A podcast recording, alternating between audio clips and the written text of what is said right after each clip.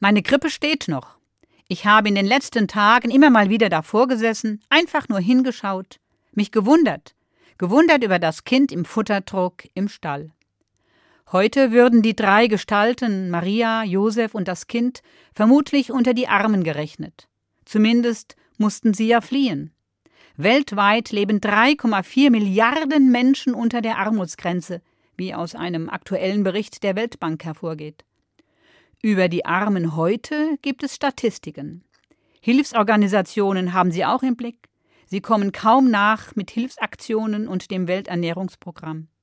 Wenigstens sie schauen hin und versuchen zu helfen. Ich denke an Kinder, die im Kinderwagen von ihrer Mutter an mir vorbeigeschoben werden.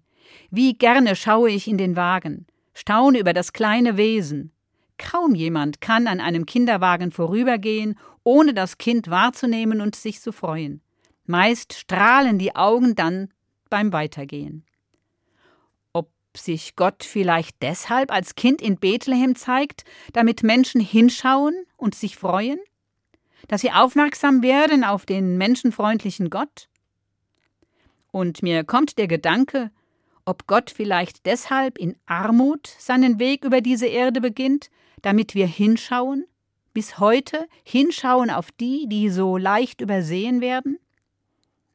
Als Erwachsener hat Jesus an den Armen nicht vorbeigeschaut. Ich wünsche mir für das neue Jahr, dass viele Menschen die Armen nicht übersehen, dass der Blick über das eigene Wohlergehen hinausgeht, weit über die eigenen Wünsche, die es zu erfüllen gilt. Ich habe so manche Idee. Und wenn in diesen Tagen die Sternsinger umherziehen, folgen sie ja auch genau dieser Spur. Meine Krippe steht jedenfalls noch. Sie mahnt mich, die Armut der Welt nicht zu vergessen.